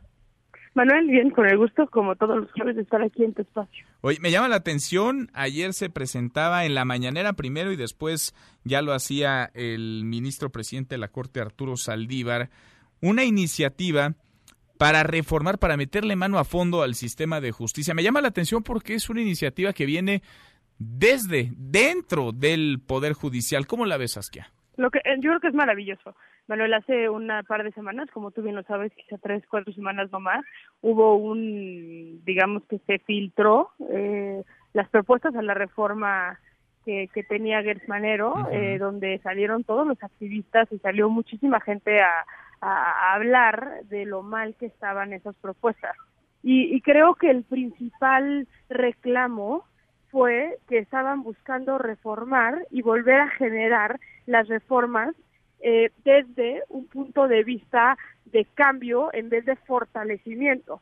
Que lo malo de la ley de ejecución penal era que no se trataba de decir cambiemos las leyes y volvamos a empezar de cero, sino cómo fortalecemos lo que ya tenemos y cómo nos metemos en el fondo de lo que hoy ya existe y lo que es la ley de ejecución penal. Aquí lo que presentó el ministro Saldívar ayer, que me pareció maravilloso, es y si te fijas en todos los puntos habla del fortalecimiento del poder judicial. Es una es unas propuestas que están hechas desde adentro de alguien que entiende los grandes obstáculos que tiene el sistema hoy por ponerte un ejemplo la falta de capacitación que tienen las personas que están metidas en nuestro sistema judicial en México. Están completamente olvidados. La corrupción el nepotismo cómo se manejan las relaciones familiares, digamos, eh, que se traduce en, en, familiar, la falta de capacitación y los sobrebordados que están los abogados defensores de oficio. Entonces, me parece una propuesta maravillosa porque va a buscar meterse al sistema de justicia penal en nuestro país y reformar y fortalecer desde adentro lo que ha sido olvidado durante tantos años. Y que ese olvido ha hecho que hoy tengamos un sistema completamente fallido y que por ende no estamos pudiendo avanzar en materia de seguridad. Aplaudo porque por primera vez se habla de decir, ok, tenemos un problema de corrupción, tenemos un problema de corporativismo policial, tenemos un problema este de, de, de, de, de falta de capacitación de aquellos tomadores de decisiones a nivel jurídico o en materia de investigación. Y un, problema de confianza también, un alejamiento entre los jueces, los juzgadores, el propio sistema judicial y los ciudadanos. O sea, si tienes un sistema tan corrupto, la gente ya no confía. Tú pregúntale a cualquier persona que no confía en el sistema de justicia penal, es porque saben que si van a meterse en un ministerio público a levantar una denuncia, no van a obtener absolutamente nada. Me acuerdo en algún momento trabajando en, en, en, en, el gobierno, Manuel, este, me tocó trabajar con unas víctimas de secuestro, tres hermanas. El papá, cuando regresa a sus hermanas, sus hijas, él negocia todo el secuestro, las niñas llegan completamente mutiladas de las manos, incluso una de las niñas menciona que ya ese día que las rescataron le habían dormido la mano para amputarle la mano, él se mete a completo en la investigación y platicas con el papá y te dice, yo hice toda la investigación de los secuestradores de mis hijas. Cuando le entrega la investigación al, al, juez, el juez detiene a todos menos a uno de esas personas. Y cuando él va a reclamar, le dice, no entiendo por qué no me ha... Aquí está la investigación. Yo como víctima le hice la chamba, el juez se voltea y le dice, señor, usted es un goloso. Si ya tiene siete los secuestradores adentro, ¿qué más le da uno o más o uno menos? Eso es un ejemplo en nuestro sistema de justicia, Manuel. Entonces creo que es maravilloso que se hable de tantos años de olvido ha generado consecuencias, que sin duda la más grave es la falta de confianza que tiene la ciudadanía, pero cómo podemos meternos a arreglar, capacitar a nuestros defensores de oficio, frenar la corrupción desde el entendimiento de dónde está surgiendo la corrupción. Y trabajar en el combate a la corrupción y acercar a los jueces, a los juzgadores con los más pobres, la paridad de, de, género. Vaya que hacía falta, veremos, claro que es perfectible, pero vaya, es, es una buena y es una buena intención también que emane esto desde dentro, desde el seno de la Suprema Corte de Justicia de la Nación. Oye, Saskia, déjame aprovechar viaje contigo. Cada semana platicamos de casos de horror que ocurren. Es la realidad, a final de cuentas, del sistema penitenciario. Casos que suceden dentro de prisiones, dentro de cárceles. Leo una nota, vaya, desgarradora. Una mujer que fue recluida en un penal varonil por dos meses y fue violada, abusada en múltiples ocasiones, Asquia. En Zacatecas es interesante, Manuel, este tema. Es un tema que ahorita está, eh, lo traen varios medios de comunicación y me da gusto que tú también lo, lo, lo abordes, porque es un problema mucho más de fondo, un problema que también hemos decidido olvidar y no ver. En México existe una cosa que se llama los penales mixtos, que de mixtos no tiene nada, porque para tener un penal mixto tienes que tener condiciones dentro de un penal de separación de una población con otra. Y eso implica que todas las zonas tengan las necesidades áreas de, por ejemplo, criminológica, psicológica, un, un área médica, este, para que no tengan que las mujeres que es el caso de la gran mayoría de los penales en México, meterse al área de los hombres para poder llevar a cabo su proceso de reinserción. Aquí un juez mete, o sea, peor aún, mete a una mujer a un penal varonil, lo mete en una celda, sí, sola, pero varonil, y la deja ahí durante casi dos meses, donde esa mujer es violada constantemente. La criminalidad femenina en México, Manuel, ha subido 125% en los últimos años. Te estoy hablando de los últimos 10, 15 años.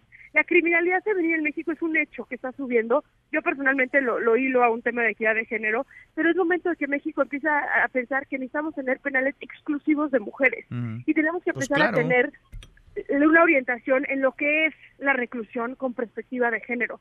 México durante muchos años no tuvo el problema de mujeres en prisión. Hoy la población penitenciaria es del 5 o 6% máximo en su totalidad, pero está al alza.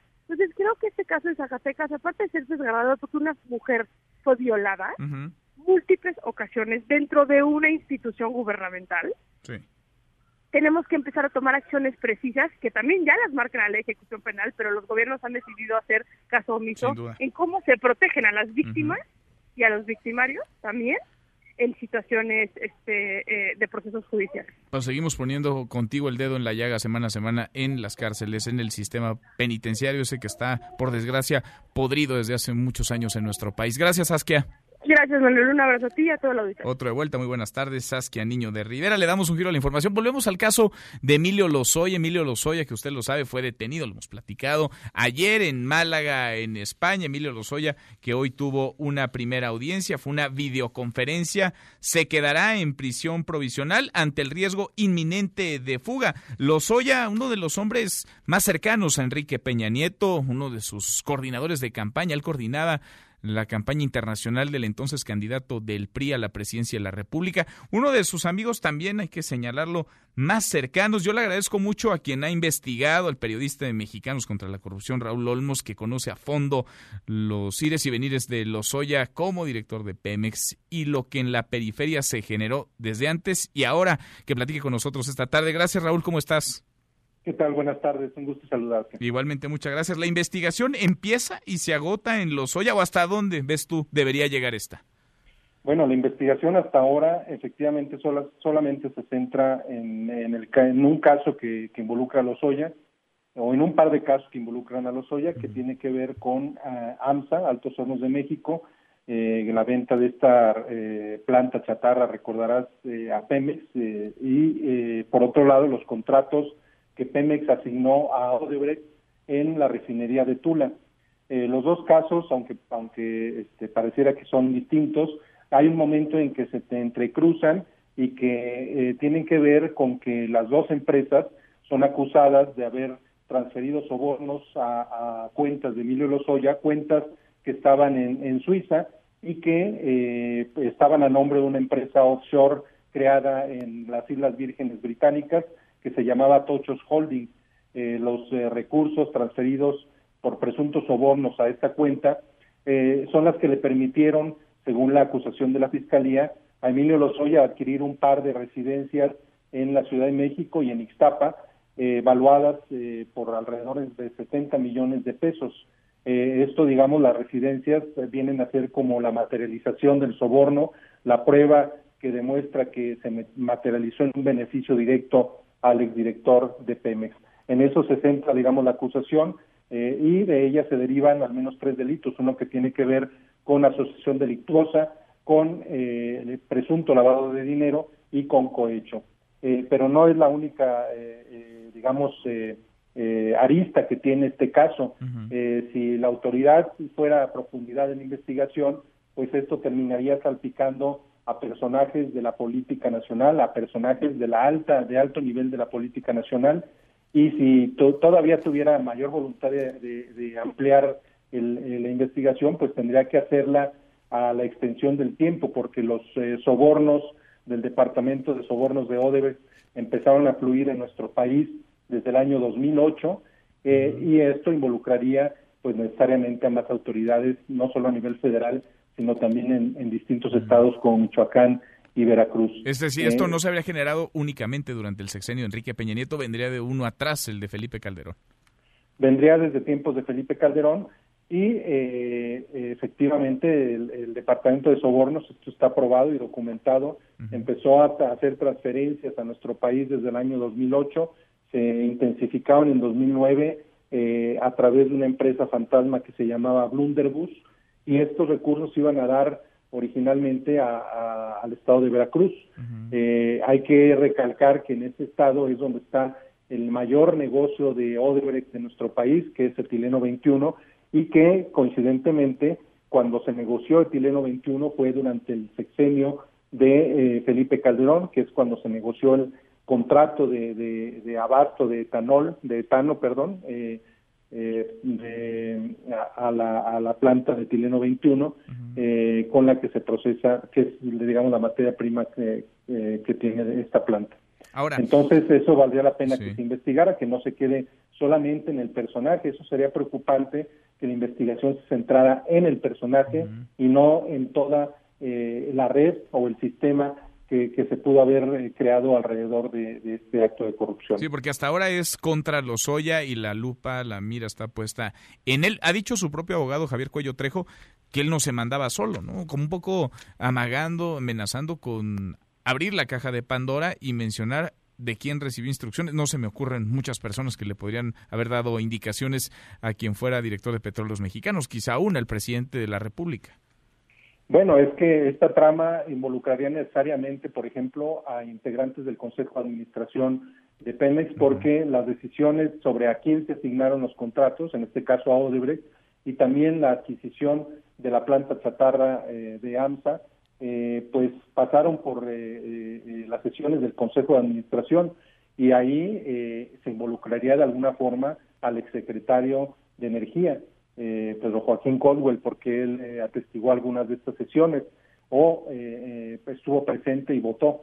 Eh, también involucraría en su momento, si, si, si la investigación fuera a fondo, efectivamente Enrique Peña Nieto, porque hay una serie de reuniones de las que se ha hablado muy poco, una, por lo menos cuatro reuniones documentadas que Enrique Peña Nieto tuvo con Marcelo Odebrecht, el presidente de esta empresa corruptora, eh, eh, una ocurrió cuando él era gobernador del Estado de México eh, y ahí se entendería un poco de decir, bueno, pues estaban atrayendo inversiones, pero ocurrió luego una segunda reunión cuando él ya no era gobernador del Estado de México y cuando apenas se perfilaba como posible candidato a la presidencia de la República, es decir, estaba en un limbo entre que no era ni gobernante y tampoco era candidato. Y luego una tercera reunión ocurrida eh, o agendada en noviembre de 2000 12 en el estado de Querétaro, eh, cuando él ya era candidato eh, electo, y esto fue a unos días de que tomara posesión.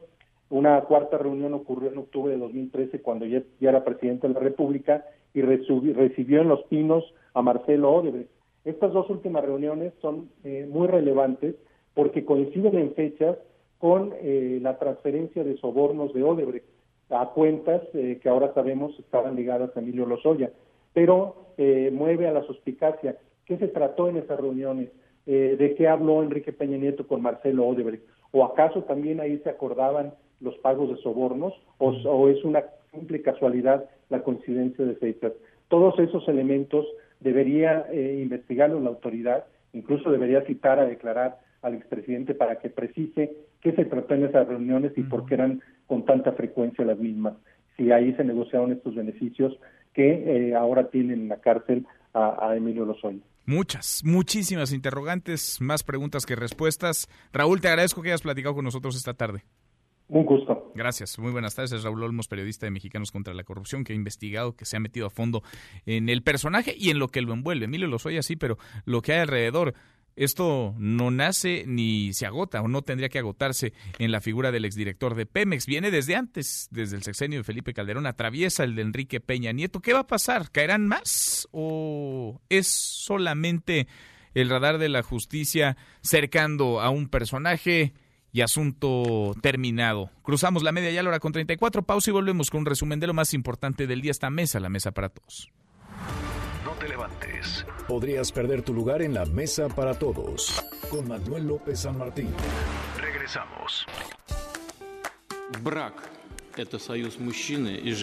Putin promete que el matrimonio gay no se legalizará en Rusia. Las enmiendas a la constitución impulsadas por Putin podrían permitirle mantenerse en el poder cuando termine su mandato presidencial.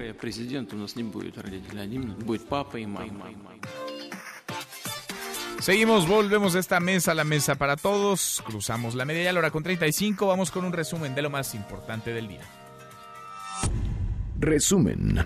Resumen. Emilio Lozoya, detenido ayer en Málaga, España, se queda en prisión provisional, se queda ante el riesgo de fuga. El exdirector de Pemex compareció hoy por videoconferencia desde Málaga, no fue trasladado a Madrid como se había anunciado. Al momento de su detención iba en un taxi, un servicio de taxi particular. Iba a bordo de un Uber con una licencia de conducir falsa a nombre de Jonathan Solís. Era su alias, así se puso. Asegura que solo llevaba dos días en España. Eso sí, rechazó su extradición a México. Ha comenzado, de hecho, ya este proceso. México tiene un plazo legal de 45 días. Y hoy en la mañanera, el presidente López Obrador habló sobre Lozoya y confía en que llegará a nuestro país, será extraditado antes de que venza ese plazo legal. Escúchelo. Es una acusación con pruebas, por eso esta detención en España. Yo creo que no se debe de dar tregua a la corrupción. No vamos a ceder en nada. Cero corrupción, cero impunidad. Bueno, y Miguel Ángel Osorio Chong, quien fuera secretario de gobernación en el sexenio de Enrique Peña Nieto, pintó su raya con Emilio Lozoya. Dice que solo habló con él dos veces. Ahora resulta. Cuéntanos, Oscar. Oscar Palacios, muy buenas tardes. Manuel, buenas tardes. El exsecretario de Gobernación, Miguel Ángel Osorio Chong, se desmarcó de Emilio Lozoya, quien fue detenido en Málaga, España, derivado de dos órdenes de aprehensión en su contra por operaciones con recursos de procedencia ilícita y asociación delictuosa. En entrevista, el coordinador de los senadores del PRI pidió que el proceso contra Emilio Lozoya se ajuste al Estado de Derecho y, en caso de determinarse su responsabilidad, se le castigue con todo el peso de la ley. Aseguró que en su paso por la Secretaría de Gobernación no tuvo mayor relación con el exdirector de Pemex, con quien dijo solo conversó en un par de ocasiones.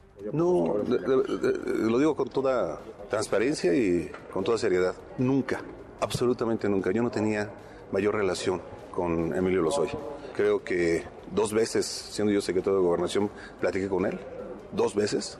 Y por supuesto me lo, encontraba muchas veces en el gabinete del gobierno, pero nunca tenía un acuerdo directo respecto a eh, su responsabilidad. No, no, me tocaba, no era mi área. Miguel Ángel Osorio Chonga aseguró que no tiene ningún temor de que el actual gobierno le finque alguna responsabilidad por las decisiones que tomó como secretario de gobernación. Precisó que no tiene nada que ver en casos como el de la estafa maestra o el de la firma Odebrecht y aseguró que se hará responsable de todos sus actos. Es el reporte, Manuel. Buenas tardes. Buenas tardes. Bueno, y en campaña, porque Lozoya era el coordinador internacional de la campaña de Enrique Peña Nieto, pero bueno, ha comenzado el deslinde de responsabilidades. Hoy es Osorio Chong. Ayer fue el PRI, el PRI completo que pintó su raya con Emilio Lozoya. Si te vi, si te vi, no me acuerdo. Alumnos de la prepa 3 votan para decidir si levantan o no el paro. Las prepas 1, 4 y 8 regresaron a clases. Esta última bajo vigilancia de padres y con horarios establecidos para mesas sobre violencia de género. Quedan,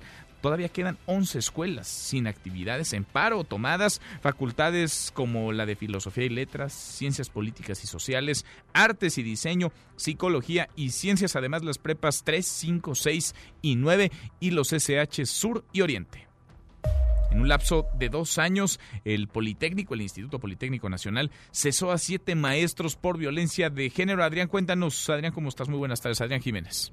Buenas tardes, Manuel Auditorio. Efectivamente, en los últimos dos años, el Instituto Politécnico Nacional ha cesado a siete profesores que fueron acusados de ejercer algún tipo de violencia de género y que resultaron culpables, mientras que otros 43 casos se encuentran en proceso de conciliación y arbitraje. Así lo reveló el director general de la institución, Mario Alberto Rodríguez Casas luego de denunciar que la licenciatura en Contaduría Pública se impartirá en los pilares del gobierno capitalino, el funcionario refirió que lo anterior es resultado de las acciones que se pusieron en marcha durante su administración para atender este tipo de problemas. En este sentido, detalló que en esta casa de estudios hay dos tipos de denuncia, la anónima y la firmada, a las cuales se les da seguimiento hasta concluir los procesos. Vamos a escuchar parte de lo que dijo.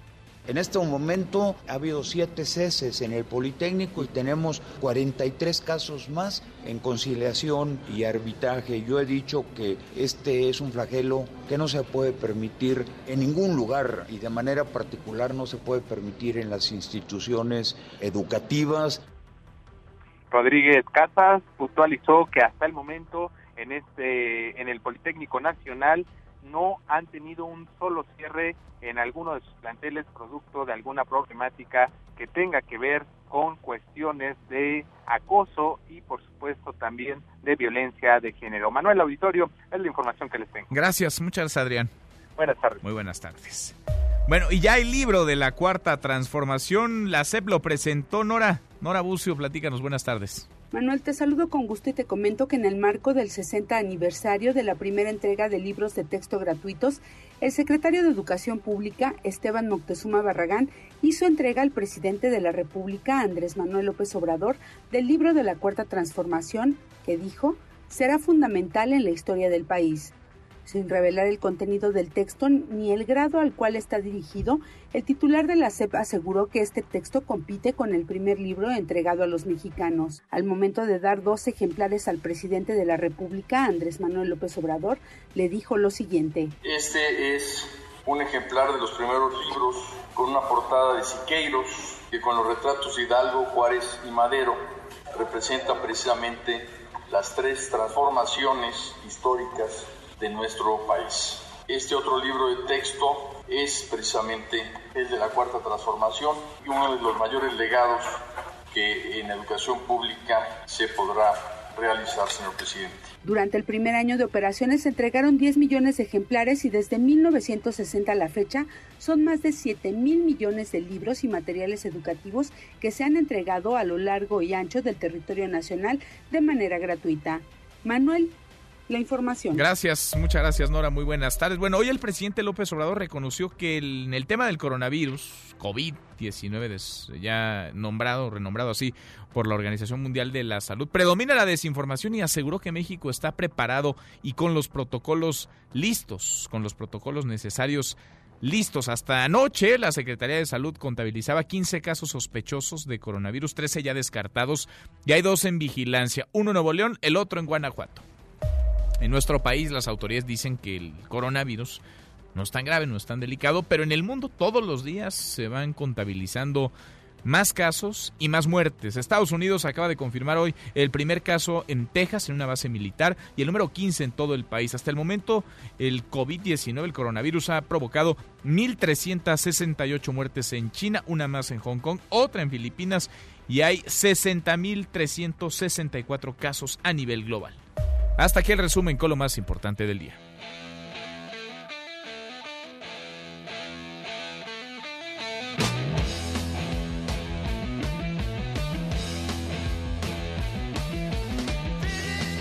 Mi querido Miyagi, José Luis Guzmán Miyagi, segundo tiempo en esta mesa para todos. ¿Qué estamos escuchando, Miyagi? Pues fíjate que hoy, mi estimado Manuel, son muchas cosas que se celebran. Se celebra el Día Mundial de la Radio, se celebra el...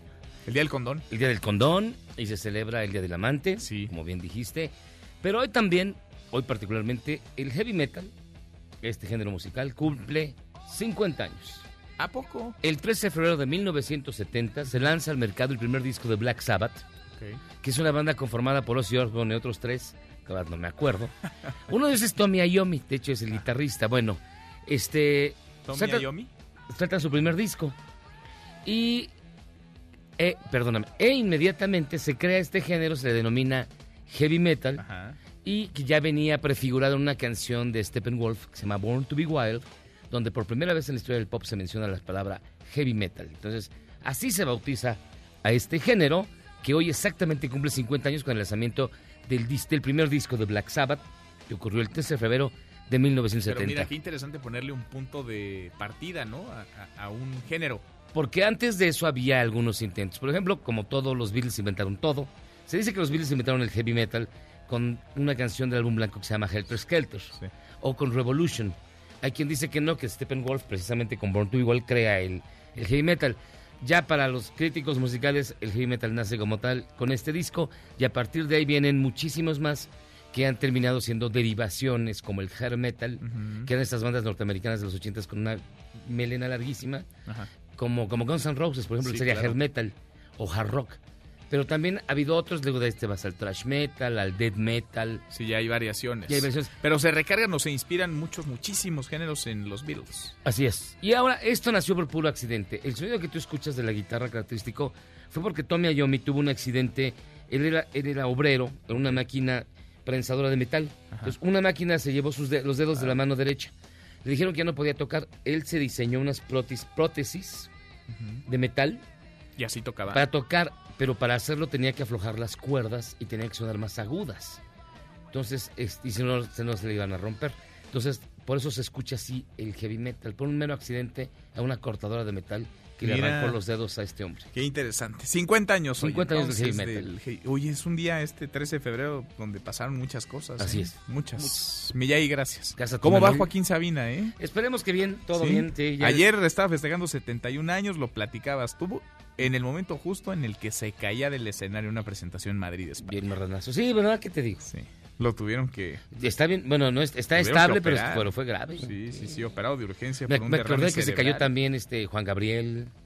Se, cayó una vez Juan Gabriel. También se cayó del escenario. también se cayó del escenario y tuvo muchas secuelas.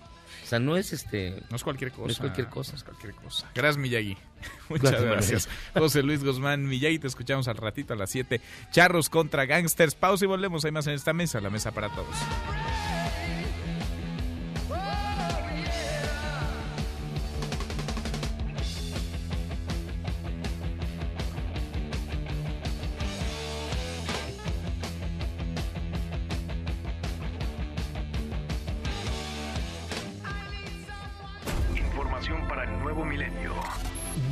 Para Todos con Manuel López San Martín. Regresamos. Más información y análisis en Mesa para Todos con Manuel López San Martín. Seguimos, volvemos a esta mesa, la mesa para todos, entre varios temas que hoy se tocaron en la mañana. El presidente López Obrador se detuvo en el coronavirus y en los protocolos. ¿Qué tan listos, qué tan preparados estamos en México para la eventual llegada de este virus que ha matado hasta ahora más de 1.300 personas en China y registra ya una cifra por encima de los 60.000 contagios? Nora Bucio, Nora, de nuevo, buenas tardes, cuéntanos. Manuel, nuevamente te saludo con gusto y de la misma forma al auditorio. Y como lo comentas, el presidente Andrés Manuel López Obrador reconoció que en el tema del coronavirus o COVID-19 predomina la desinformación y aseguró que aunque no te aplican los protocolos, no se aplican los protocolos, estos sí existen y México se encuentra preparado. El mandatario apuntó además que la falta de aplicación de los mismos eh, protocolos de prevención y contención de esta enfermedad deberían deber, eh, podrían deberse, corrijo, a que se considera que no se trata de un asunto grave, además que posiblemente se piense que ha habido una sobreexposición del tema a nivel mundial. López Obrador agregó que busca evitar exagerar la nota y llegar al extremo en el que alguna vez no estuvieron en algunos gobiernos con tapabocas. Vamos a escuchar al presidente Andrés Manuel López Obrador. No, es para ser objetivos, para no exagerar la nota, no llegar a lo que hicieron en una ocasión. ¿Se acuerdan cómo nos tenían ahí tapabocas? Ya que estaba haciendo una fila, una cola y alguien tornudaba y o sea, no, las cosas con seriedad y con apego a la técnica, a la ciencia. Esto, Manuel, en referencia a la crisis de influenza en el gobierno de Felipe Calderón, donde aseguró que se generó temor entre la población sin que hubiera una justificación real. Subrayó que diariamente se emite un boletín técnico con los detalles de esta enfermedad proveniente de Asia y dijo que si hace falta mayor información, se reforzarán las medidas para tener a la población actualizada sobre este tema. Manuel, la información. Gracias, muchas gracias, Nora. Buenas tardes. Muy buenas tardes. Yo le agradezco mucho estos minutos a quien fuera el comisionado nacional para la influenza de la Secretaría de Salud. ¿Se acuerdan los tiempos de la influenza H1N1 en 2009? Al doctor Alejandro Macías, infectólogo del Sistema Nacional de Investigación, catedrático de la Universidad de Guanajuato. Gracias, doctor. ¿Cómo estás? Muy buenas tardes. Mi Manuel, buenas tardes a usted y a su auditorio. A ver, ¿se está exagerando o no se está exagerando? ¿Hay o no hay medias este, verdades, medias mentiras en este tema? Quisiera contestar por lo que a mí corresponde, Manuel, porque yo fui el comisionado de influencia en 2009 sí. y creo que tengo ahí un derecho de réplica, ¿verdad? Claro. Eh, no, no se exageró y de hecho falleció mucha gente. Se trató de dar toda la información objetiva, creo ahí están las entrevistas que daba el secretario de Salud, las que daba yo mismo no se podía tampoco ser complaciente, yo creo que se actuó con toda transparencia en aquella ocasión, fue reconocido por organismos internacionales y pues digamos, dejámoslo de ese tamaño, ¿verdad?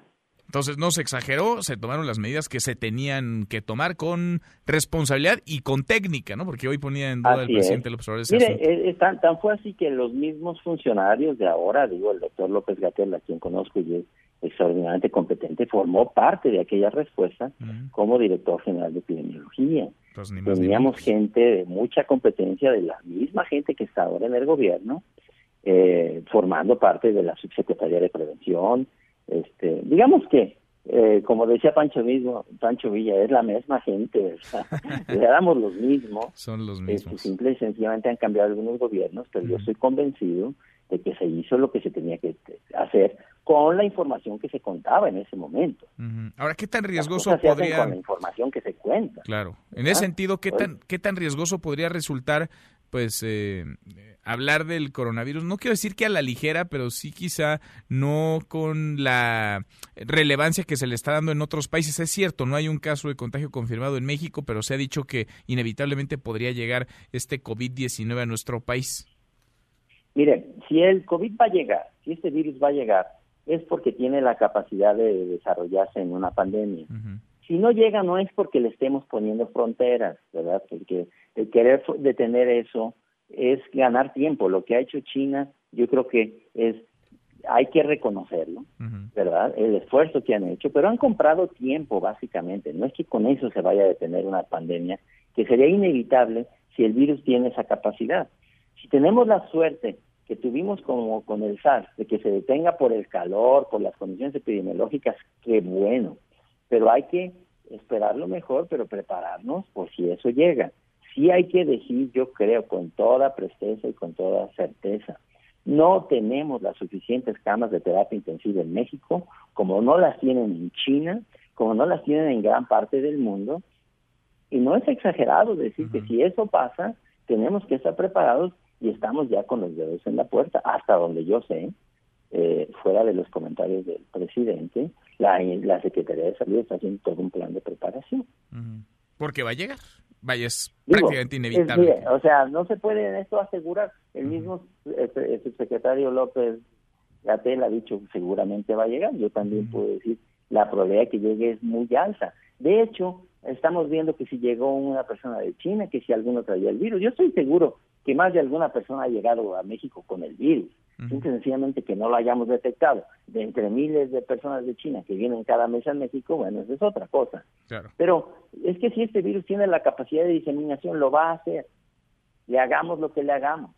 Claro, ahorita se está comprando tiempo y otra vez el reconocimiento que hay que darle a China. Pero si este virus va a ser una pandemia porque tenga la capacidad, como lo tienen los virus de influenza, pues lo va a hacer. Y lo mejor es prepararnos. Sin duda. Pues platicamos, seguimos platicando en el camino. Doctor, te agradezco que hayas conversado esta tarde con nosotros.